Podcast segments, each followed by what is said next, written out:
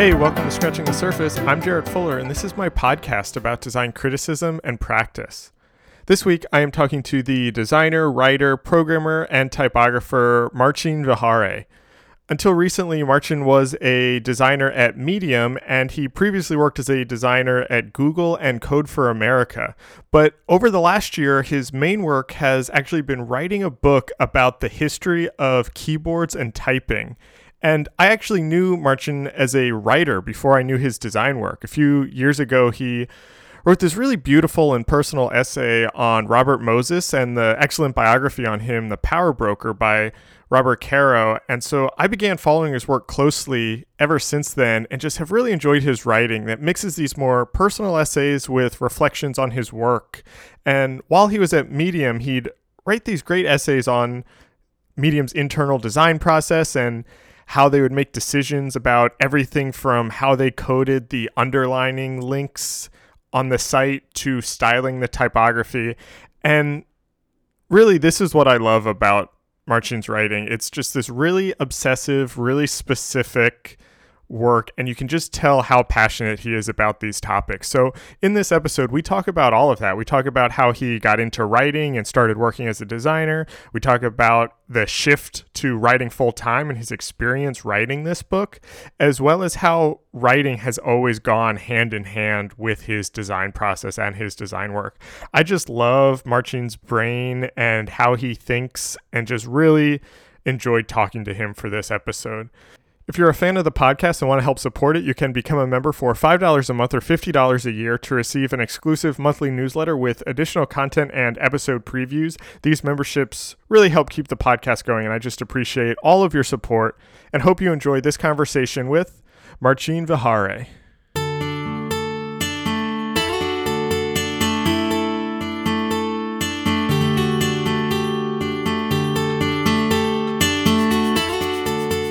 I was thinking about this conversation. I was thinking about you and your work. And the first time that I was introduced, or the first time that I became aware of, of you and your work, was I think it was probably like 2013 or so when you published your um, your essay on Robert Moses and the Power Broker. And hmm. I I just loved that that essay i that weekend i went out and i bought the power broker. I, I just like got obsessed with it. I thought it was such a great kind of mix of kind of biography of travel writing of kind of design writing in a way. But what's interesting about it in retrospect is that my first introduction to you was through your writing uh, not through all of these other things you do. And so I thought that might be an interesting place to start with kind of what what came first for you. Uh, was it writing or was it more of the design stuff? Um, I think definitely design. Uh, it's sort of hard to say for me because I um, I had two starts to writing because English is not my first language. Right. Uh, so I had this. Uh, uh, I, I, I started getting interested in computers very early on, and I, uh, for many years, I considered myself a programmer, mm. and I. Uh, I did all sorts of things that to me seemed like programming, but really they were from very early on human computer interaction or UX design or whatever oh, you want to call them. Yeah, yeah, yeah. Um, and uh, but I think the um, so my mom uh, used to be a librarian, and oh, okay. My my mom's a librarian too. Oh, really? yeah. they should hang out. Yeah, yeah. language barrier. so, but um, so I'm basically I've always been surrounded by books. Right. I had this. I you know I grew up in this living room just filled with books, um, which is why my living room is filled with books today.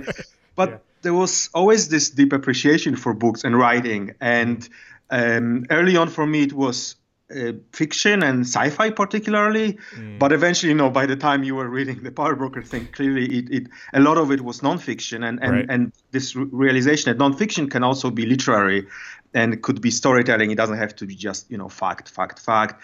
Uh, so so I, I, was doing all of these things with computers, and uh, somehow I learned of this magazine, um, the Polish magazine that. Uh, publish those kind of articles that you would find maybe today in Smashing Magazine mm. or CSS Tricks. You know, uh, right. a little bit of writing and and some code that you could type in and test. And this is like 90s. Um, and I think the first article that I wrote, um, uh, and it got published, and I was really excited about it, was about uh, transitions between color palettes, which is very esoteric yeah. and yet yeah. incredibly on brand. Uh, right. Yeah, I was gonna say this sounds familiar. yeah, it's sort of the same thing today. You would do, you know, CSS transition, and um, you know whether it's is in, is out, right, or um, uh, and I wrote about it, and then I wrote something about how to make a mouse pointer okay. that looks nice, right. uh, text rendering, and that kind of stuff. Um, but it was all in Polish. Right. And wait, and, and, and were you? How old were you at this time? Were you in college? This or? was just before college. Okay. Okay. Um, this was um, in uh, mid '90s, I think. Okay. Uh, so a few years before, so high school, basically. Okay. Um, and and you know, and completely, I I was astonished that they published it. Um, I, uh, you know, I don't know how good quality writing that was, right. but it was sort of a, a, a, an exciting moment for me. And then uh, the next step in that was, um, and this is sort of where where things are already getting kind of weird and, okay, I love and, hard to describe, which is I got a job. Um, well, I started writing for a computer games magazine in Polish uh, okay. uh, called Gambler and eventually I got a job there, and I had a column, a monthly column that um, it was ostensibly about hacking games. Okay. So, you know, you open this file, you change this hex value into this value, and you get something out of it. Um, and you know, the obvious thing is, you know, you get more lives or more energy or whatever. Um, but there were two non-obvious things, and this is actually something I discovered myself as I was working on that. One, this is a really good entry point to just learning programming, like understanding how binary works, how hexadecimal works, how games work sometimes, uh, how games are designed in, in a very sort of simple way. You know, you could get a head start, right? You open the disk editor and you have this specific task, right? I want to increase my energy or I right. want to like do something funny um, and then suddenly you like comfortable with this editor to some extent, and then you start doing other things that are a little bit more, you know, let's say responsible or real or or, right. or, or relatable. Um, but the other thing, and this is something that was even more astonishing to me, was that sometimes you would find things in those games that you that the creators of those games maybe didn't want you to find. Mm. Right? And you see this over and over again now. You know, maybe there's like a secret room you can put your character somewhere that you couldn't right. by working there, or you find this resource that you know was supposed to be in a game, but the the creators removed at some point, or you know they they didn't plug it in, but it was still there, um, or do some like really weird things and. And uh, so you know, I was um, as I was writing about this a little bit, and I've, I've, I've had this job for like five or six years. Um, um, I started exploring, you know, instead of just like talking about get to text editor, change this value to this value. Like, what if this itself was a story, right? Mm, what if, what right. if, um, um, and and and you know, very rudimentary ways to to just turn it into something a little bit again more literary. Um, and and and so I've done that. I, I've wrote a few other articles for a few other magazines. This was before writing for a web was a thing really. Right okay. Uh, at, least, at least for me you know i think by that time of course some people were already having blogs and stuff like that but, right right right. um, but the, the sort of the big thing that changed was the um, uh, i moved abroad. Okay. And, and my sort of language uh, got reset quite a bit you know. I, I i wasn't very comfortable writing in english Mm. Um, I, I, was very comfortable in Polish. I, I really just sort of wrote in Polish in a way that you know I. it's incredible. Right? You, you, don't have to think about it; you just write. Right. Which yeah. I think I'm getting there in English now. But but around the time you were reading that uh, Power Broker thing, um, which was 2013, you say this is sort of around the time where I was my English gotten good enough Oh. That I, I, I, I, so I, I arrived at the same place, uh, at least in, in, in terms of um, language where I thought I was in Polish right. 50, 20 years before, um, which was good because I wasn't actually sure it's going to happen. right. right. So something I was like deathly afraid of that that you know my English is never going to be as good and I won't be as good writing in English ever as I was in Polish. Oh, and interesting. It's sort of unsolvable, right? Because my Polish is already getting worse and worse. That's the other part of it. Oh, interesting. So yeah. So wait, but I, I want to talk more about that, but I have another question just to kind of finish this thread. So you while you were writing about these games, you were also were you also doing programming work or was writing your full-time job at that time? No, yeah, no, it's never been a uh, writing was never really a full time job until Okay. I guess the book, and it's Right. hard to call it a job. but, um, uh, the, the, the the keyboard book uh, Right. from from uh, last year, I guess, or this year. Um, yeah, no, it was sort of a side thing, and I've had a um, as as long as really starting in high school, really or late high school, I I've always had. Um, some sort of a job doing, uh, I guess, design slash programming. Um, so I, I guess what I'm kind of curious about is, you know, you're doing this this design work, this kind of programming work. You're writing about you're you're always writing about your work in a lot of ways, or you're writing about kind of design and programming and technology, right? Like at a very early age, it seems like your interest is in making things, but then also kind of like writing about them and thinking about them also. You know what I mean? Yeah. And so where'd that come from or or how do you how did you kind of think about that at the time? Yeah, it's it's um that's an interesting question. I think so I think partly it was just um I mean it really felt some of it it felt as rudimentary as um people write.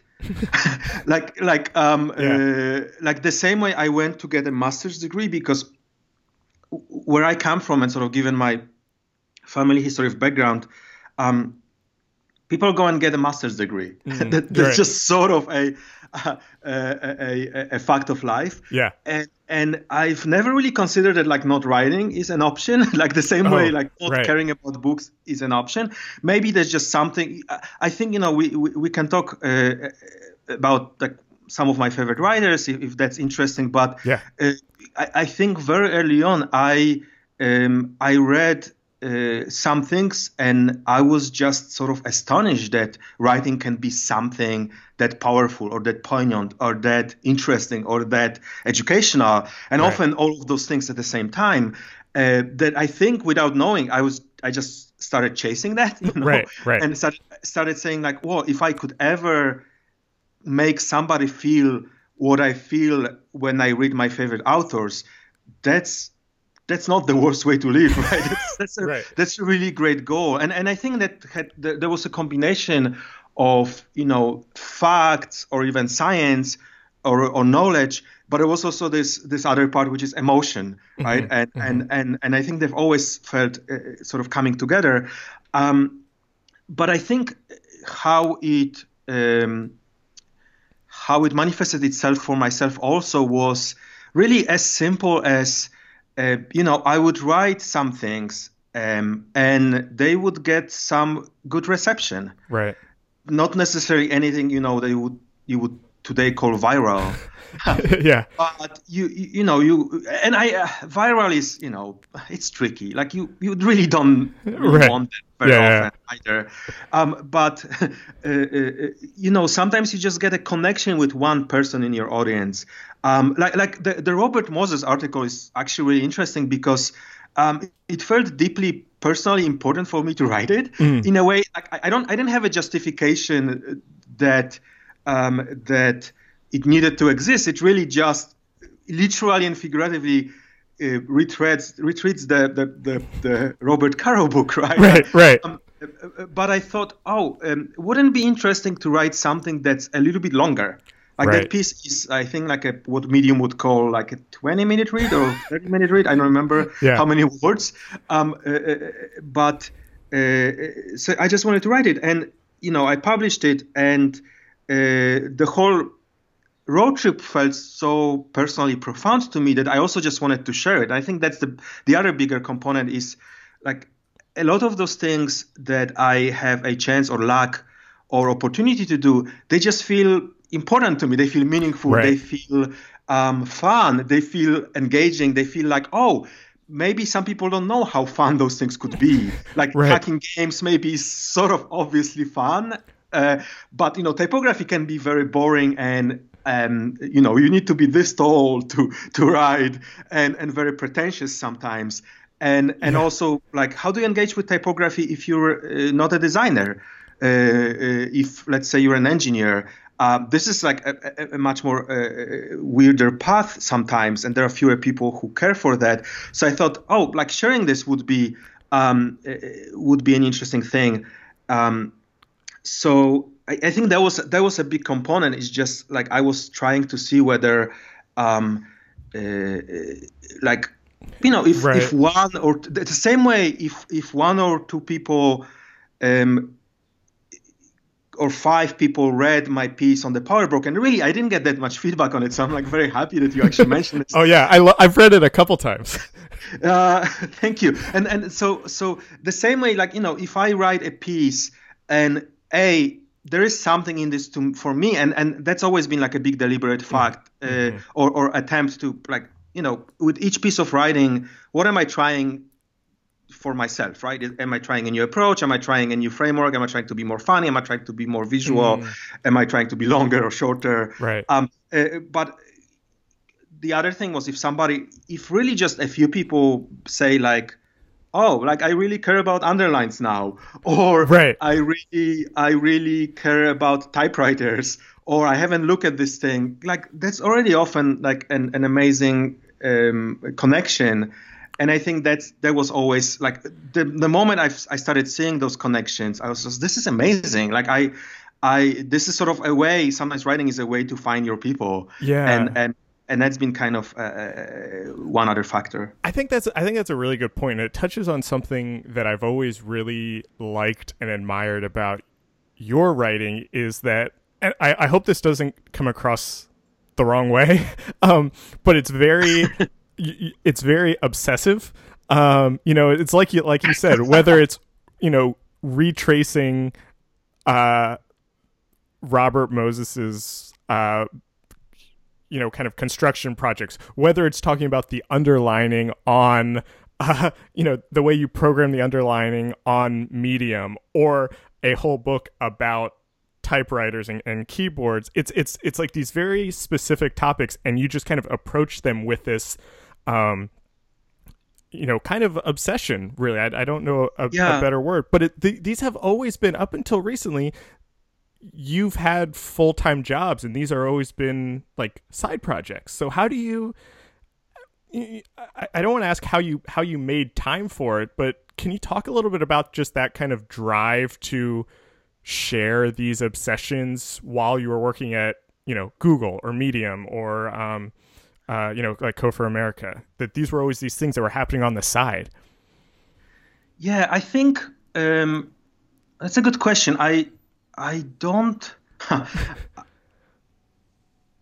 it's actually hard for me to explain okay. right to some extent because I think it really goes back to stuff in my childhood and Okay. and uh, you know things I'm not like fully aware of. The, the funny thing is right now, like I, I actually talk to my therapist a lot about this, uh, and um, and the, the, the drive is um like it's it's always been there. Yeah. And sometimes it's actually something I need to control. It's it's like uh, it's the opposite of what maybe like other people struggle with, which is like you you need to rekin like you know you need a pilot light for your drive, and for me sometimes I need like a handbrake. But uh, um, right. uh, uh, I think it's just always been uh, like something that felt rewarding. Um, that mm. writing and even mm-hmm. being sort of, as you said, obsessive, uh, and and I've over time, I think I've gotten better at um, defending it. Right? Mm. It, it's like you see, you know, I have specific examples where some of my writing actually like uh, made a difference, and it's not a world-shattering difference. It's not a world-changing thing, but it's sort of, you know, there are. Um, you know, when, when uh, that those things travel around and, yeah. and, people read them. Sometimes they go in like really interesting places, and some people take them further. Um, and and the same way, uh, so so I've always tried to find room for them, um, and I've actually at some point learned that, um, like often even giving it like a quarter of a room. Mm that mm. so uh, i can give you an example actually um, I, have had this really interesting sort of eye-opening moment where uh, so i wrote this piece at some point about uh, San Francisco uh, Phelan building, which is oh, this. Right. Um, yeah, the, the building yeah, where, I remember uh, this one. I used to work, and uh, and and and my friend Sarah and I went and did a lot of research on that building, and and we we we stumbled upon this like almost like a fractal of discovery. Like the more we dug yeah. into it, the, the, more we found, and, and, and it was just a profoundly rewarding for I think both of us in many in many different ways. Um, and I wanted to share that. Um, uh, but the whole piece started as a, as a so uh, we both work at Medium, and Medium was in that building. So the whole idea was like we're just gonna give it give a talk to internally to all of the people at Medium uh. to say, hey we, we, we actually work in this really interesting building, and here's some stories that go back to 1908, and, and we found them, and they're really interesting. And uh, so that was scheduled to um, go out. Sorry, the, the talk was scheduled to be on Friday, and on Thursday night, I'm just like, oh, wouldn't it be nice to also have like a post that that that that matches it? Yeah. And I was tired, and I was just like, I don't really want to do it. And I literally just like dragged some slides and just wrote something without thinking, and and it ended up that this was um, the. Uh, you know, the, the, article was the thing that traveled way further than the talk. Right. Even though I thought right. I sort of phoned it in, and I, I discovered that really just like often the the the discovery, the finding all of these facts about the building, running around, that was already writing. Right? That right, was already right. uh, putting a narrative in your head and trying to structure it. And then the words on paper or the words on on, on in the browser, they're really just like you know the last ten percent. Um, and I think that that sort of reframed it to me, saying like, oh, like you um, you know you don't have to writing could just be this like last bullet point on something you've already been doing. Right and yeah. and you don't have to feel as precious as like oh well what is my medium post this week? It's more about just let's just like write down what i was doing and let's try this one new thing right? It's always yeah. it's always be one new thing. So i think that helped in, in sort of like justifying also just spending time on it and even you know sometimes talking to your manager or uh, or you know prioritizing against other things which is always something you have to do. Right. Yeah well and you know you had mentioned you know that the the that san francisco piece was while you were working at medium and i was curious about your time at medium and and kind of the the relationship there the the overlap there between your your actual job at medium as a designer but then also the fact that you are designing essentially a writing platform, how that influenced your writing or encouraged your writing in a sense uh, while you're kind of helping build this, but then you're using it too. Yeah. How did that? What was that like?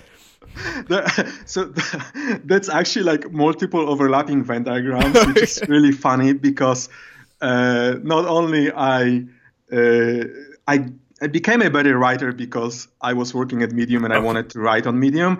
But also, I started a book about keyboards because there were typewriters at Medium offices. Oh, so it's all, oh wow. It, it's all very, uh, it's like a Genesis story. But no, uh, yeah, I think the, um, what was kind of great uh, uh for, uh, because you're right, like I, working at Medium and writing um, on Medium, at Medium, in the medium when I was there um, was uh, like this inflection point where I started feeling comfortable with my writing in English. Yeah. Um, and, and, part of it was um, that you know there's this platform for writing. Um, it would be kind of good to get to know it mm-hmm.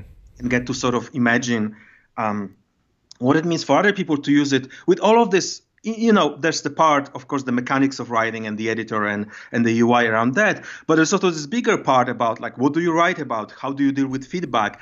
How do you build uh, like a body of work, which mm-hmm. is something that you know I think very few tools.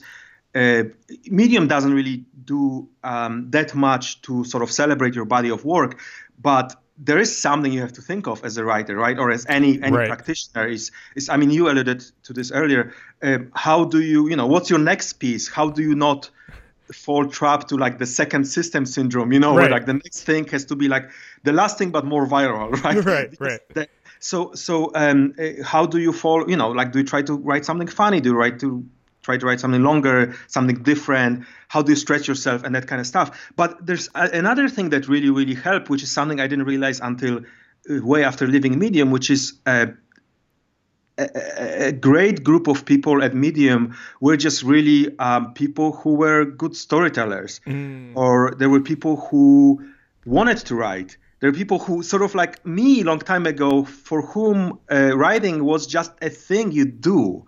Right. So so so there was you know there was the regular medium and there was the internal medium just for medium employees that we used sort of like oh. an intranet. Yeah. Uh, um, and that created a lot of really interesting pressures uh, because you know medium is not necessarily the best tool to write technical documentation or to write yeah. product specs um, you know, so uh, we suffered quite a bit because there were no indented bullet points or all sorts of other things. But it also created this pressure for people to just tell stories, to to describe everything as um, you know a new product feature, a new improvement, oh, uh, something very technical as a story, and that's like profoundly important and interesting. It's not necessarily the best way to approach everything sometimes the dry right. tech spec is really what you want, right? Right. Or or just a set of mocks. But it really like uh, created this uh, opportunity. It was very easy to just run with it if you wanted to do, and I and I and I just found it really enjoyable to run with it. And and at some point, really, so so the the sort of linchpin for me was. Uh, the underline post, which I wrote in yeah. early 2014, which was this like very, um, uh, again, sort of ad hoc story about creating a perfect underline for Medium. Yeah. Um, and it ended up being like this personal story slash CSS exploration slash whatever. Um, but how it started, it was an internal doc um, mm. published at this internal version of Medium just for people inside.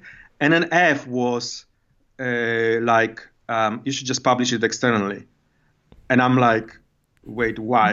like nobody's gonna care. like I really this thing was just like, no, I mean, why? And and and and he pushed me, and uh, some other people, uh, you know, plus one his idea, and then it ended up being like something that a lot of people reacted to very positively. That surprised me.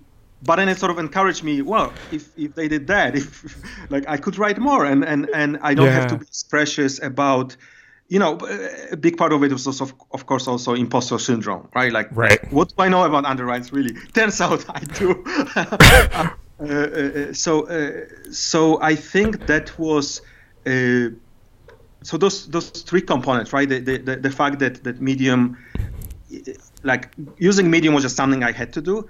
Uh, to become a better designer, um, the the the fact that there was a lot of encouragement, mm-hmm. um, from people and the fact that that that a lot of people around me were just like really good at telling those stories and right. it felt like it's just something natural to do that I, that's so interesting to me and it was something i wanted to ask you about especially with that underlying piece but a lot of the pieces that you wrote about medium uh, it's interesting to hear that ev kind of encouraged you to make that public because i, I, I want to say this in a way that's not um, so, so critical but a lot of writing from like in-house tech a lot of a lot of like tech companies now and startups have like mm-hmm. public facing design teams where the designers write about their process and mm-hmm. it it often to me comes across as a, a a bit of a kind of like shallow recruiting tool you know it's just to try to kind of hire other designers often and it doesn't actually say much about the process or about a lot of the deep thinking behind it. And Medium and the stuff that you wrote about the process at Medium never came across that way. It always was very thoughtful and very, very kind of deep and and also like educational, you know. And how I, I I, I, guess I'm. I, I, guess the question that, that, I'm trying to get to is: was that something that was kind of very institutional? There was that. It sounds like that was encouraged, but then also, how did how did you think about that? Was that also kind of writing that was just for yourself to kind of help you kind of work through these things? oh yeah, I mean, it's always like like writing. There always needs to be a component of like something for you. Uh, I think because that's sort of how you keep keep it interesting, right? And keep. Mm-hmm. Uh, if you have a chance, of course. I think I think that the there are very like if there's one thing I learned uh, being at Medium is that writing can be anything, and people write for all sorts of different reasons, and they write um, uh, to achieve all sorts of different things. And you know, some of those things I can't speak to. Some of those things I don't really understand. Um, uh, uh, I think Medium taught me to like how to be deliberate about writing and how to sort of approach how to look at it and say like what am i trying to accomplish here? What what is in it for me? What is in it for the audience? Mm. was it in it for the platform in the case of medium right? Sometimes like i would try the new feature and see how it feels. Like the same way i more recently um, started experimenting with like twitter threads as, right. as a way to do storytelling and sometimes like doing sort of um, by the way, I'm not the only person doing it. Of course, there's so many people doing really incredible things with with these building blocks of tweets. Yeah. Um, but I ended up just like pushing it in some deliberate ways, and then like even writing feedback to back to Twitter saying, right. "Hey, this oh, yeah. is what I learned. Does this mean anything to you? Let me know." Right. Um, uh, but uh, I think. Uh, to Medium's credit, uh, Medium as a company, um, and uh, you know, uh, there's only so many companies I know personally, so I don't know how they re- how they yeah, compare yeah. to any other company. Um, there, there was no sort of big style guide of how to write about things or like make sure mm. to include the footer where you where we say we're hiring. Right or, right right. or make sure to like you know put in this this uh, party line or this mm-hmm, key talking mm-hmm. point uh, throughout or this pull quote saying like isn't medium amazing? Like there was never anything like this. There was never a pressure. And and i think like i think the word authenticity is something i think a lot about although I have no idea what it means really, and it keeps changing. But I no, I really just like I really just approach it from the standpoint like this is really interesting to me. Um, I think it might be interesting for others. Right. So let's try to find a good balance between like this is gonna be good for me to write it down because then it will, you know, it, it forces you to sharpen your argument. It forces you to explain some things that are obvious to you. It forces you to to to be sort of more honest with some of those things. Um, but you know, what what, what can I write? Uh, about what can I do here that can also make it interesting to other people, right? Yeah. Um, like like at, I worked at Google before Medium. The, the, sort of like early building blocks about talking about my career started there, and I think the one that I was really incredibly proud of um, was this um, uh, 2011 talk at the conference Google I/O, oh, which yeah. was which was called "The Secrets of Google Pacman." Oh, so that right. Pacman was was something I worked on, and um, and a year later we did this talk but the way we did this talk uh, with with my uh, friend and coworker Ryan Germick, who was leading the Doodle team, uh, we decided to do it a game show to make it a game show. So, um, but it was a game show which was sort of realized in HTML5 and CSS3. um, and, yeah. and, you know, the video That's of it great. is up there, and it's really fun to watch. Uh, uh, I think it was just like really fun time, uh, but we sort of had to fight for it a little bit, right? Because right to your earlier point, like Google I/O had this idea of what a talk should be right. and what's the structure, and I think some of those ideas are good, right? Because like it's being a public speaker is really hard, and sometimes having a scaffolding of what to do helps. But we were trying to do something else, and we really had to make a point saying like this is highly experimental. This is gonna possibly be very weird or blow up in some really embarrassing way. But if it works, it's gonna be kind of extraordinary, and and hopefully, and then we will make an effort to build all of this um, uh, sort of safety hatches or barriers that if it blows up, it's still something else, mm-hmm. which is literally what we also did for doodles, right? Like doodles were highly experimental and they had a chance of blowing it. And some of them blew up and then we had to take them down because they were like interacting with the browser in some way we didn't predict. But a lot of them ended up being kind of kind of fun as a result. So uh, I, I think that's also like the other thing, which is like the the the parallels, right? Like something like yeah. like the the um the the underlying medium post was just paralleling how like I felt about Medium and Medium front end at that time, and it felt authentic in that way. But yeah, so so I think uh, Google was you know bigger and and and it needed a little bit more um, conversation around it. But with Medium, I, I, I just wrote it, and I actually was thinking like, should I rewrite it to be a little bit more polished? Or whatever, and everybody's like, no, no, just publish it. Just publish it. Nice. I mean, at some point, I think uh, we had this publication called Inside Medium where we actually literally just publish internal posts mm. with very little context uh, because that's also sometimes fun. Yeah. Did did this might be a weird question, um, but but hearing you talk about that, I'm curious. Did writing writing those pieces kind of about the, writing these short essays kind of about the design process, whether it's at Medium or even even the the Pac-Man stuff at Google, and just anytime that you're writing about your design process, does that act of writing change kind of how you think about the design itself, um, or how you kind of approach similar design problems after the fact? I don't actually know. I mean, I, I, think the scary and slash interesting part about a lot of this is um, it it it sort of goes under your skin in a yeah, way. Yeah, yeah. Um, you uh, like it's it's it's like um, to give you an example. I have this uh, favorite author, a Polish author called uh, named Stanisław Lem, who used to write a lot of uh, ostensibly sci-fi, but it's a little bit more complicated than that. He was really a philosopher and, and, and a very smart person, and and he had to write sci-fi because of the sort of political um, oh, yeah, environment yeah. in Poland and, and the sort of like the only way to talk about the things you wanted to talk about in communist Poland was sci-fi maybe um, uh, uh, because you could sort of cloak it just a little bit to pass the censorship. Right. But so he's, but like I keep literally so his books are you know, written in the 50s, 60s, 70s, I'm I still keep finding new things in them mm-hmm. um, uh, that resonate with me.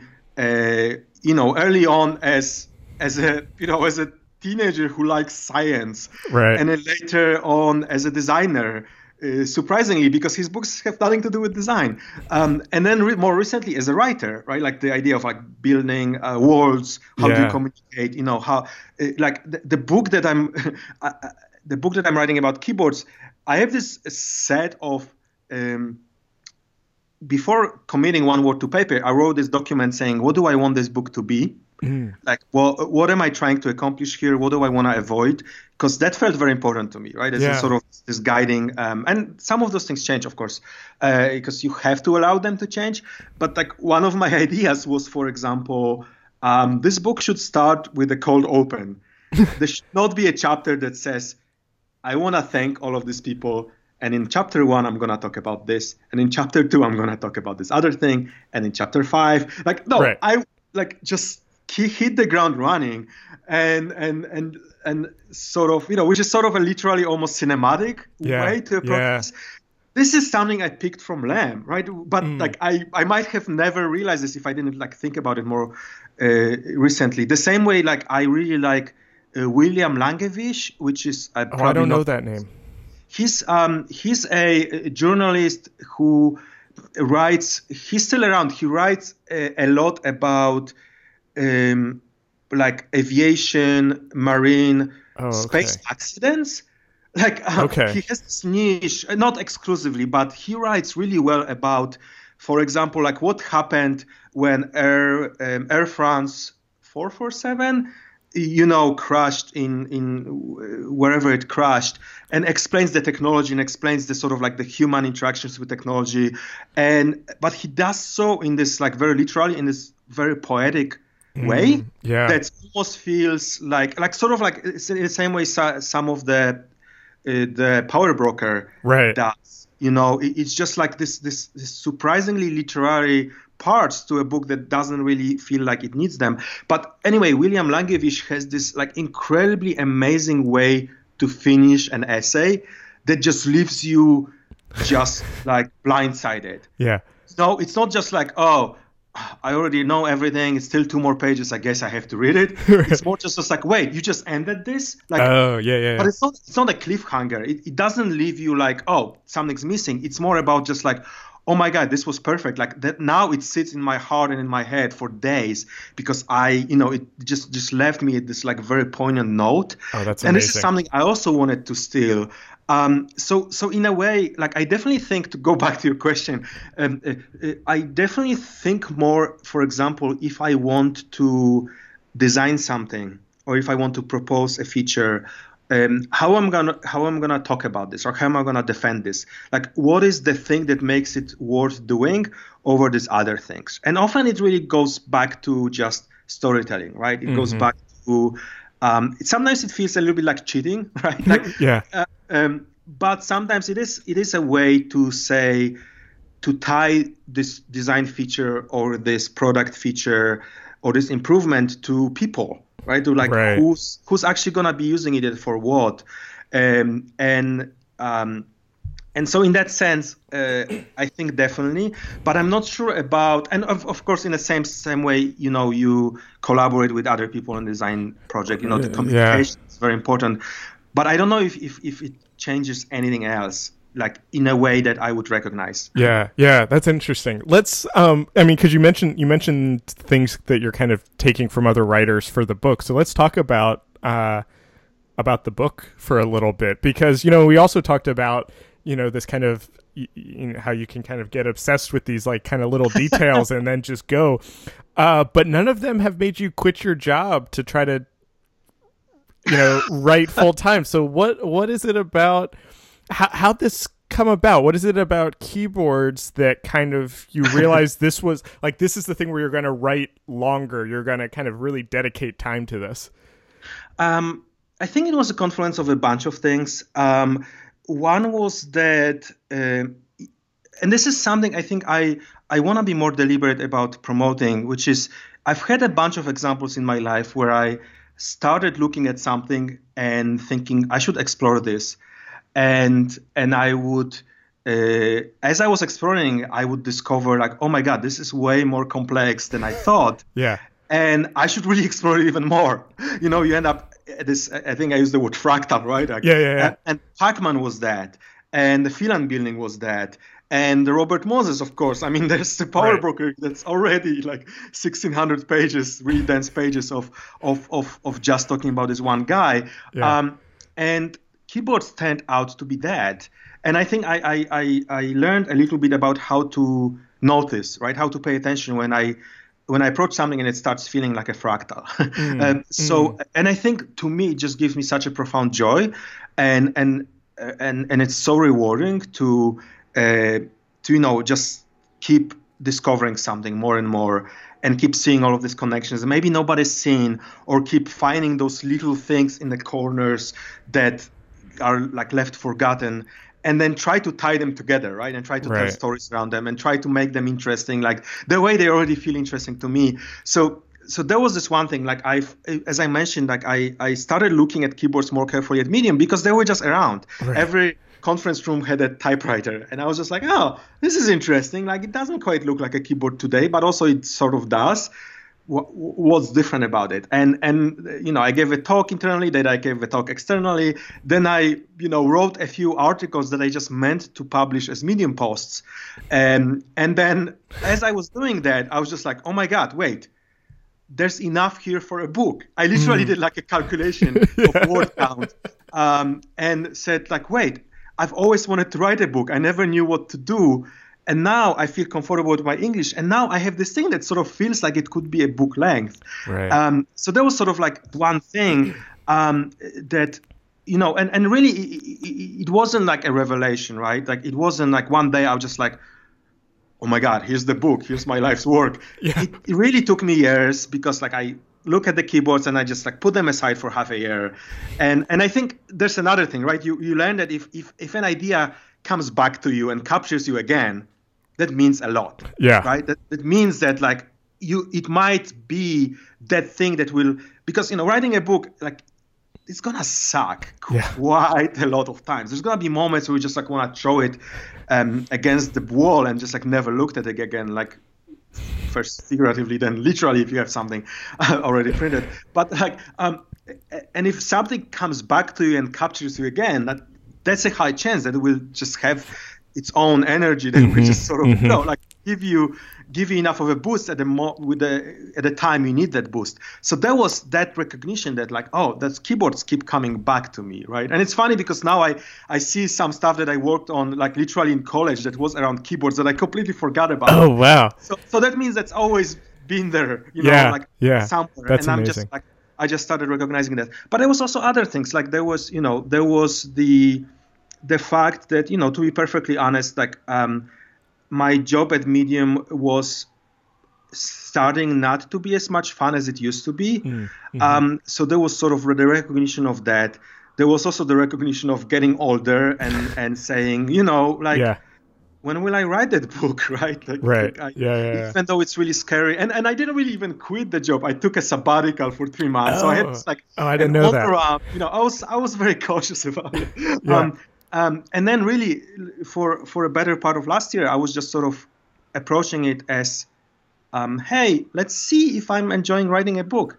And and the the one guiding principle for that was um, I need to enjoy the process. Mm-hmm. Like I need to enjoy, um, you know, um, doing this because I already know that like at the end of the day you get this book and it actually might be disappointing in many ways right there's this the, the mm. end of the creative process is always tricky right like yeah. you you have this memory of like things you haven't done right. or things not perfect you find this one typo and it almost ruins the whole project for you like you know you get this review from somebody who's a little bit critical and maybe even for a good reason and it like sticks right. with you yeah, yeah. also this like weird elation right you just like you, you you carried this thing on your shoulder for years and now it's gone and it feels hollow, right? And it's right. this sense of hollowness. It's just, I mean, it's it's it's part of it. So I was like, okay, what do I do to just have fun or have not fun, but you know, make it rewarding, make it interesting, as I'm doing this. Um, and that was also like part of the deal, right? Um, and and so. Uh, so I sort of wor- it took me like years to warm up to this idea, and I'm still I'm still warming up. yeah, yeah. So at this point, I know the book's gonna come out presumably next year. Oh, okay. Um, and uh, and I there's still a lot of work, but I you know we are sort of over the hump. Yeah. Um, and but you know the the process itself, I've really profoundly enjoyed. Like just talking to Twitter about it, having a newsletter, having all of these side projects, yeah. having types of the book, uh, trying out all sorts of things, um, uh, making connections with people, and just like really learning so much about this thing that I, I feel like I'm already ahead. Yeah. Uh, yeah. Yeah. I mean, I can't. I I'm so excited to read. I I obviously read the newsletter and and follow you on Twitter, and I just like when you first announced it, it, it I, like I shouldn't have. I was just like keyboards, like a whole book about keyboards. Is that possible? uh, and then you know now a couple years later, it's like, oh wow, there's I, I so I'm I'm very excited uh, yeah. to and, read it yeah, and I think that the the uh, that's the interesting part that that I I again I sort of I kept warming up to uh, through many years, uh, which is this idea of like, yeah, it's a book about keyboards, but it's really I want to make it a book about people, right? Um, people using keyboards, about people designing keyboards, about people being shaped by keyboards in many ways, and this is something that really goes back to Lem, uh, who yeah wrote sci-fi, but he really wrote about people, or the Power Broker, or William mm-hmm, Langewiesche, mm-hmm, all of this, mm-hmm. you know, the the soul of a new machine. All of these books I read, they're really not about the tech. I've I've also like I've had such a, a great amount of luck and and um, and and and, and enjoyment uh, volunteering at the Computer History Museum. Oh uh, yeah. Around like I don't know, ten years ago or so, where you know, I was a um, at some point I was a docent. Oh wow! And I was just um, walking people through what at that point was just really nothing more than a warehouse filled with computers. Uh, there was sort of a temporary, you know, um, building, and and uh, other docents and curators uh, just taught me how really it's all about people, right? Like the, right. the story, yeah. the story of the Pixar computer. There was, by the way, a Pixar computer. Pixar used to be a computer company, right. which yeah. nobody remembers. But this is not a story of you know how many megahertz or how many pixels or how yeah. Many things it had. It's a story of, about George Lucas and Steve Jobs. It's a story about the movies. It's the story about all of these other things, right? Like like like yeah. the um, the story about the IBM it's not really the story about the Model M keyboard or the IBM PC Model 5150 at 477 megahertz from right. August 12, 1981. I know all of these things, but really it is the story of you know this this big company that's trying to do something else, and this German immigrant in the late 19th century trying to solve the issue of a census, and and um, you know Hermann Hollerith, and you talk about him, and and so the same way the the story of of and this is sort of what makes it real. This is what makes it interesting to right. more people. And the same way like the story of keyboards is is you know uh, uh, it's not a story about you know is is Colemak more effective than Dvorak? Or is um, like it's not the story about the tech specs. It's not the story about like what happens when you press Shift or Alt F4. It's right. sort of a story about what it all means, right? And, and a story, and and that's and and that thing, the keyboard has been around with us for 150 years, mm. um, and it's changed quite a bit, but it also didn't change at all, which is profound to me. Yeah, like that's interesting. That where is still QWERTY? It's yeah. the same thing as in like 1873, uh, which is almost unprecedented.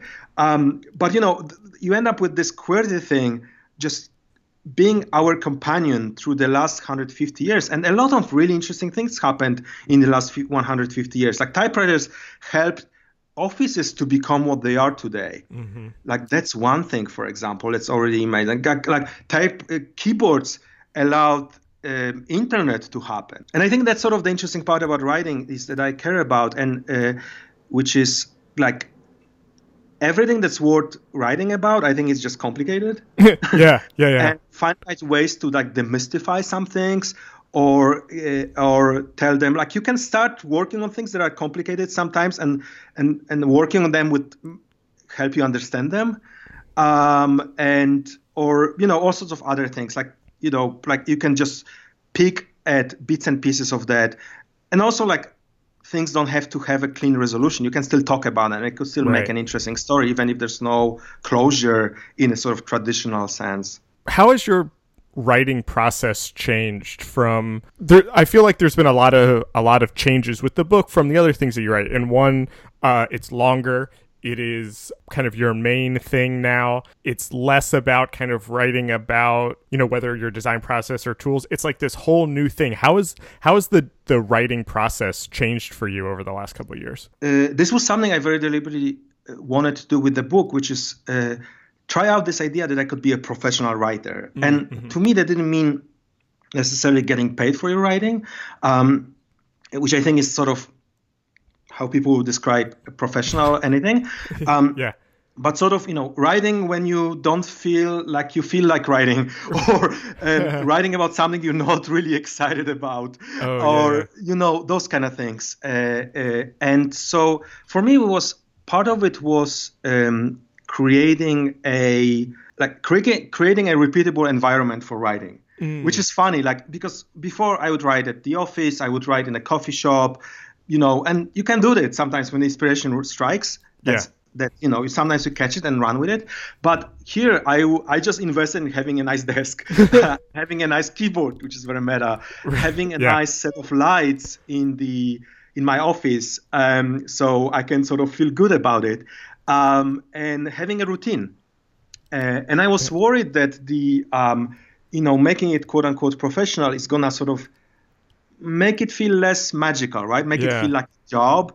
Uh, but I learned, and which is funny because it shouldn't really be surprising to me. But I learned that like you just exchange a bunch of uh, things for another set of things and they're not necessarily worse they're just different right right so there is a certain pride where you like sit down in the morning and be like uh, this thing I don't really want to write about this or I don't or I don't know how to write about it. Yeah. Uh, nothing quite connects in my head and and then like two days later you're just like I got it. It works. I think i think it works. So i think for me partly was just like coming like figuring out the process right. um and and, and sticking to it um uh, then figuring out the right balance. So i was writing out of order you know i have like a lot of chapters but i don't write them from chapter one to chapter whatever Oh, um, okay. and and so for example fi- so that creates a bunch of tensions later on when you you know you connect them uh, and you, you can leave a bunch of breadcrumbs saying, you know, once you finish this other chapter, make sure to come back to this one and tie it better. Mm. Um, but uh, this allows you to, you know, say, well, I just wrote this really tough chapter. And let's just pick something fun now, uh, Mm, yeah, just to yeah. offset that. And and then you know, uh, and then do the opposite if that goes well. Um, so so there was there was one thing. The other thing is just, and this is again going back to the idea of having a body of work. And this is something that I would, um, I would know I would love to sort of evangelize better uh, because the one thing that you see once you start doing something more and more and more is you see patterns. yeah So, so the funny thing for me about uh, writing is that whenever I sit down to a new chapter, it's a blank page, and it doesn't get any easier. Yeah, yeah. So it always hurts. Uh, I thought it might be, maybe it would, but every time you sit down, you're just like, oh my god, I don't know how to start. I don't know, like this is, you know, I've I've done so many chapters, but this one feels like uh, that's the one that's, that's gonna kill me. Right. Like, like it always feels the same way, but and that doesn't go away. But what comes as a sort of secondary thing is this memory of like, wait, I felt like this before. yeah I felt yeah. like this 10, 20 times, and somehow I ended up doing that. So I just need to power through, and I think that's that's profound.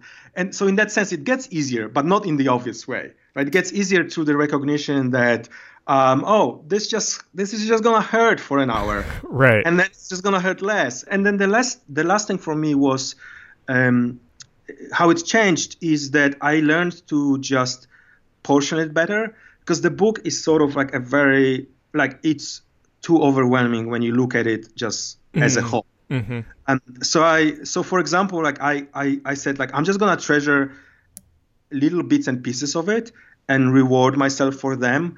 Um, and I'm never gonna think too much about what's next. I'm gonna think about what's what's like literally next. Like what's the next chapter to write, what's the next task to do, what's the next email to do. But I'm not gonna worry about like the mountain of you know 383 tasks that remain between now and the book being published. But to give you an example of how I approach this, is I just have a sticky note uh, wall where I have all of the chapters. oh and each yeah yeah i've seen i've seen you post pictures of this Yeah, and it's just like it's the simplest idea ever, right? Like how innovative it is to have a sticky note wall.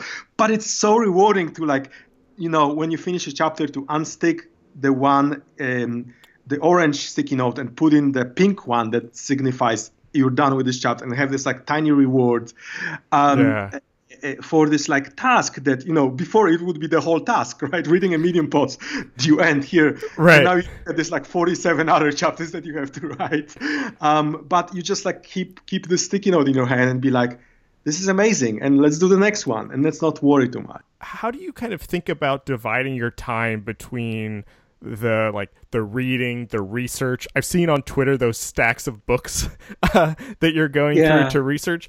Like doing that to the actual writing part and how do those fit together and how do you feel like the research is is kind of like contributing to the writing and it's like it's not wasting time you know?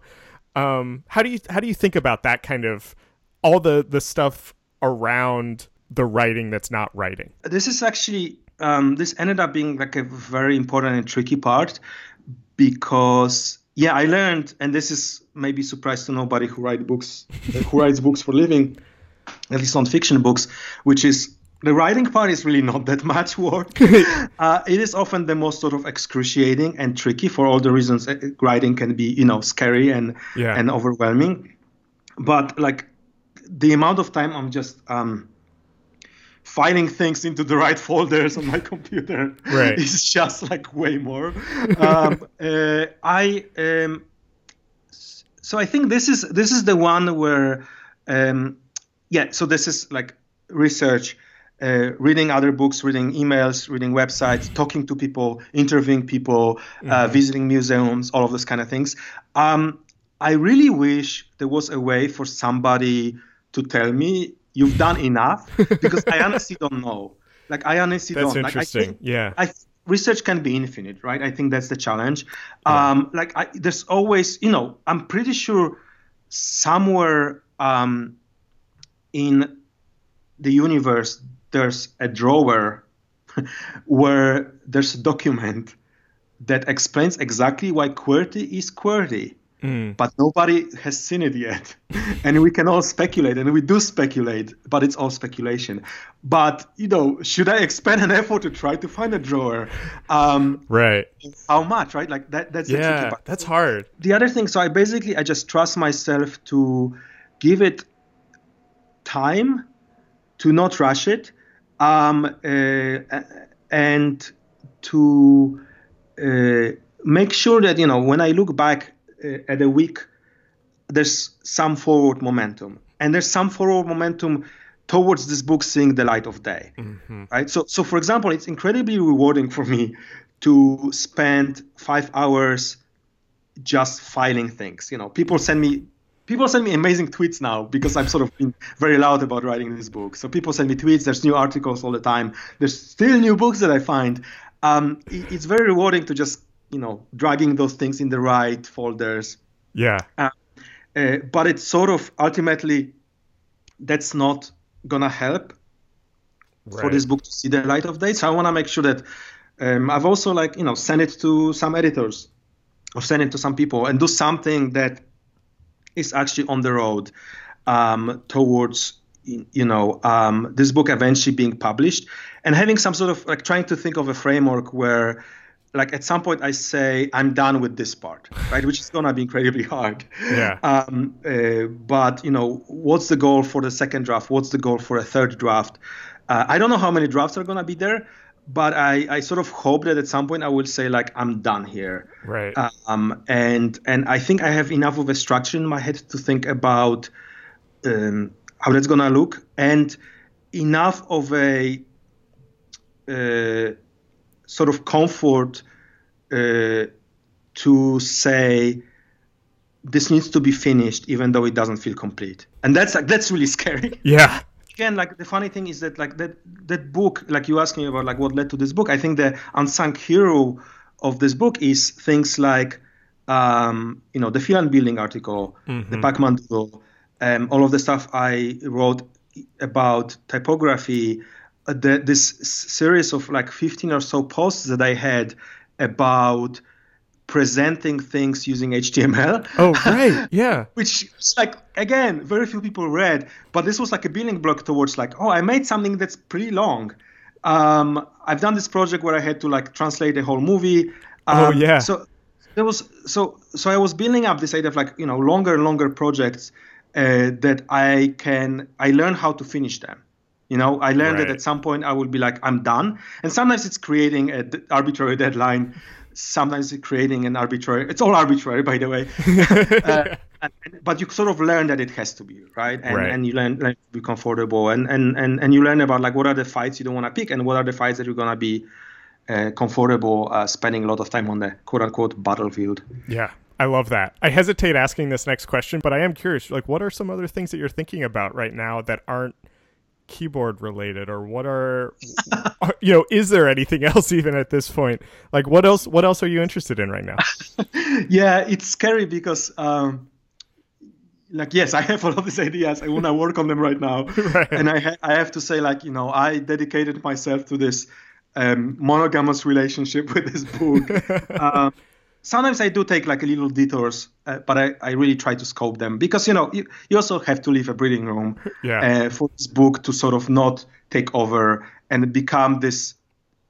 I really do strongly believe like sometimes those projects can uh, just outstay their welcome forever. And if you're not very careful, yeah. you can, you know, you, you, you, you can, I can very easily start hating this book if I just like, I'm in it all the time. So sometimes I create this like little buffers, you know, this like this air bubbles mm-hmm. that could be like, okay, let's do some other creative thing that's completely different. And, and one thing that I've been doing this year, which is also something I need to do for uh, uh, uh, fiscal reasons, but you know, I'm, I'm freelancing, so okay. I try to find a different balance between like having a freelancing job for a few months and then the book takes a little bit of a backseat and then you know do a book oh, full time yeah. a little bit so that's an interesting new model that i'm trying out but uh, no there are um, i would love to write more books uh, there's a book about typography that's sort of like the obvious one for me to write actually i'm not saying that you know it's obvious that in a sense that it's going to be good or that anybody's going to care to read it but i've done enough work in typography yeah. that it, it, feels like there's something there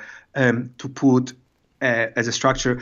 But I'm also really like the thing that I would love to try to tackle next, which feels very important to me, is the idea of design quality mm. and design details and um, how to actually talk about those things in a way that's not. Um, I felt like it's. Um, I haven't seen much, and maybe I haven't.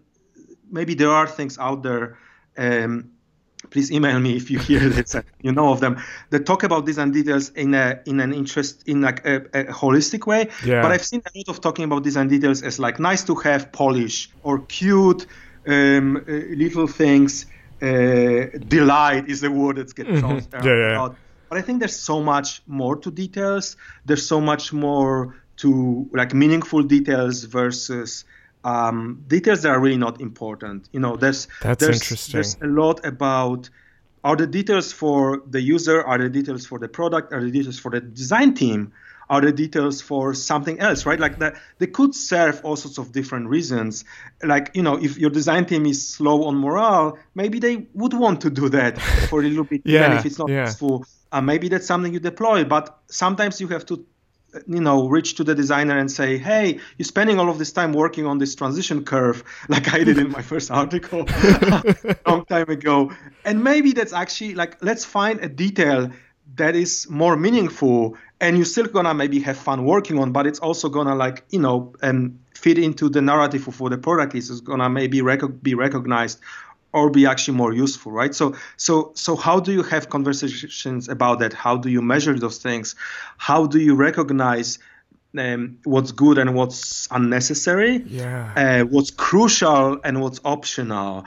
Um, and sometimes you know design details can actually work against the product right? Like if you have a really nice animation in a bad place in the ui it can actually slow things down or can annoy the user yeah. or or do all of those things. So sort of exploring that part um, and and trying to find a better vocabulary for that and and and and you know stand on the shoulders of a few giants who've already done some thinking around that. I think that would be extraordinary. And and um, yeah, I'm uh, so I'm kind. Of, I'm not gonna lie. I'm kind of mad that you bring this up at the end because I could talk to you about that for for another hour. I think. Yeah, and I think like, I, but I'm actually not sure whether it's writing or like I have this idea of doing a YouTube channel. Oh, um, interesting. Uh, which solely because I've never done a YouTube channel.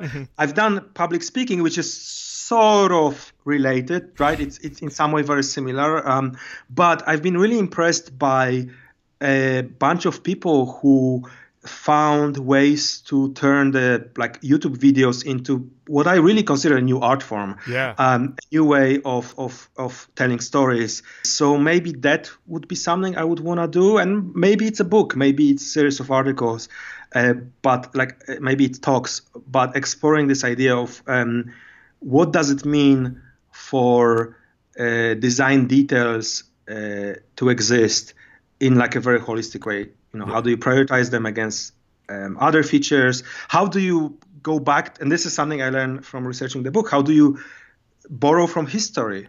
Yeah. Right? There's so much we could just steal from the past of design, or even the past of engineering. But mm. uh, you know, some mm-hmm. of like some of those things are mm-hmm. buried there, and I would love to find ways to bring them back as not just as historical anecdotes, of like, oh, isn't this cute? But more about like, hey, this is like the groundwork. This is the baseline we could start yeah. from.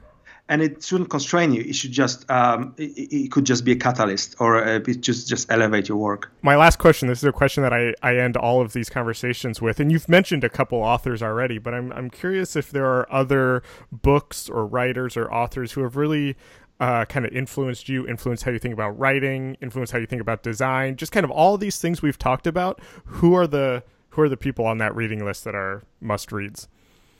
Yeah, so I mentioned a bunch, and uh, um, so I, I, will I will repeat Stanisław Lem, who's okay. been translated to English. Um, uh, uh, his books are just sort of extraordinary for me in the sense there are like uh, good, enjoyable sci-fi but there's also like much more depth behind them and this is something i really gravitate towards like something that appears mainstream or tries very hard to actually appeal to mainstream but there is something more if you're interested in in exploring more i think that's right. like a place where i really want to be myself yeah. um, like i can't write uh, academic articles because um, um, like i'm just not wired that way uh, but I think there is value, for example, bringing ideas from more esoteric academic or engineering universes towards mainstream and, yeah. and try to get excited about them. So I think Lem does it very well. Um, I mentioned other things. The, the, one thing that was foundational for me in uh, really my um, upbringing as a designer, and, and again, something that I really consciously or subconsciously chase is Jef Raskin's writing. Oh uh, yeah, Jef Jef Raskin, um, who um, well, his I think only book uh, is the Humane Interface um, from 2001, where he writes largely about his work on Canon Cat and some other interfaces uh, that he worked before. But the way he writes about them and this combination of sort of scientific rigor and creativity and um, and pragmatism, uh, but also uh, this sort of academic underpinnings of some of his thinking. Like he talks, you know, he introduced me to Fitts law, which mm. is just a, which is just a formula if you don't contextualize it, but he contextualizes it very well, and and it's and and and it's just really funny and well written and very opinionated and it's just this that, that confluence of things he, he wrote a bunch of uh, memos while at apple back in the 70s and 80s that are also public they're just like joyful to read yeah. you know he's one of the people like like lem or Langewiesche who um, who or um, Roger Ebert, another person oh, who I yeah. admire. Um, and by the way, I feel very um, self-conscious these days about all of these men, all of these names men, and and I that's something you know I need to be better at, and I and I'm trying to be better at these yeah. days to don't read, don't just read white men, um, but like the way all of these people that I mentioned um, were very playful with language uh, in a way that wasn't just there for you to enjoy. It wasn't just there for like, oh, this sentence is amazing. I'm just gonna like put it on my T-shirt. No, it was there for you know larger purpose. But but it was it was it's just so pleasant to read uh, just on a language level, right? Like some yeah. of those pieces are just so well crafted that it adds that another layer of just just like gliding through the book. Right. And um, so I think, um, yeah, Jef Raskin, like it, again, one day maybe I write something as good as Jef Raskin. Thank you so much uh, for this conversation and for talking to me. Like I said, I'm a big fan of of you and and of your work. I can't wait to read the book. And I just thought this was such an interesting conversation. So thank you so much. Thank you. This episode was recorded on July 18th, 2018. Our theme music is by Andy Borgasani. We're on Twitter and Instagram at Surface Podcast. You can find us on Apple Podcasts, Google Play, SoundCloud, and at scratchingthesurface.fm. Thanks for listening.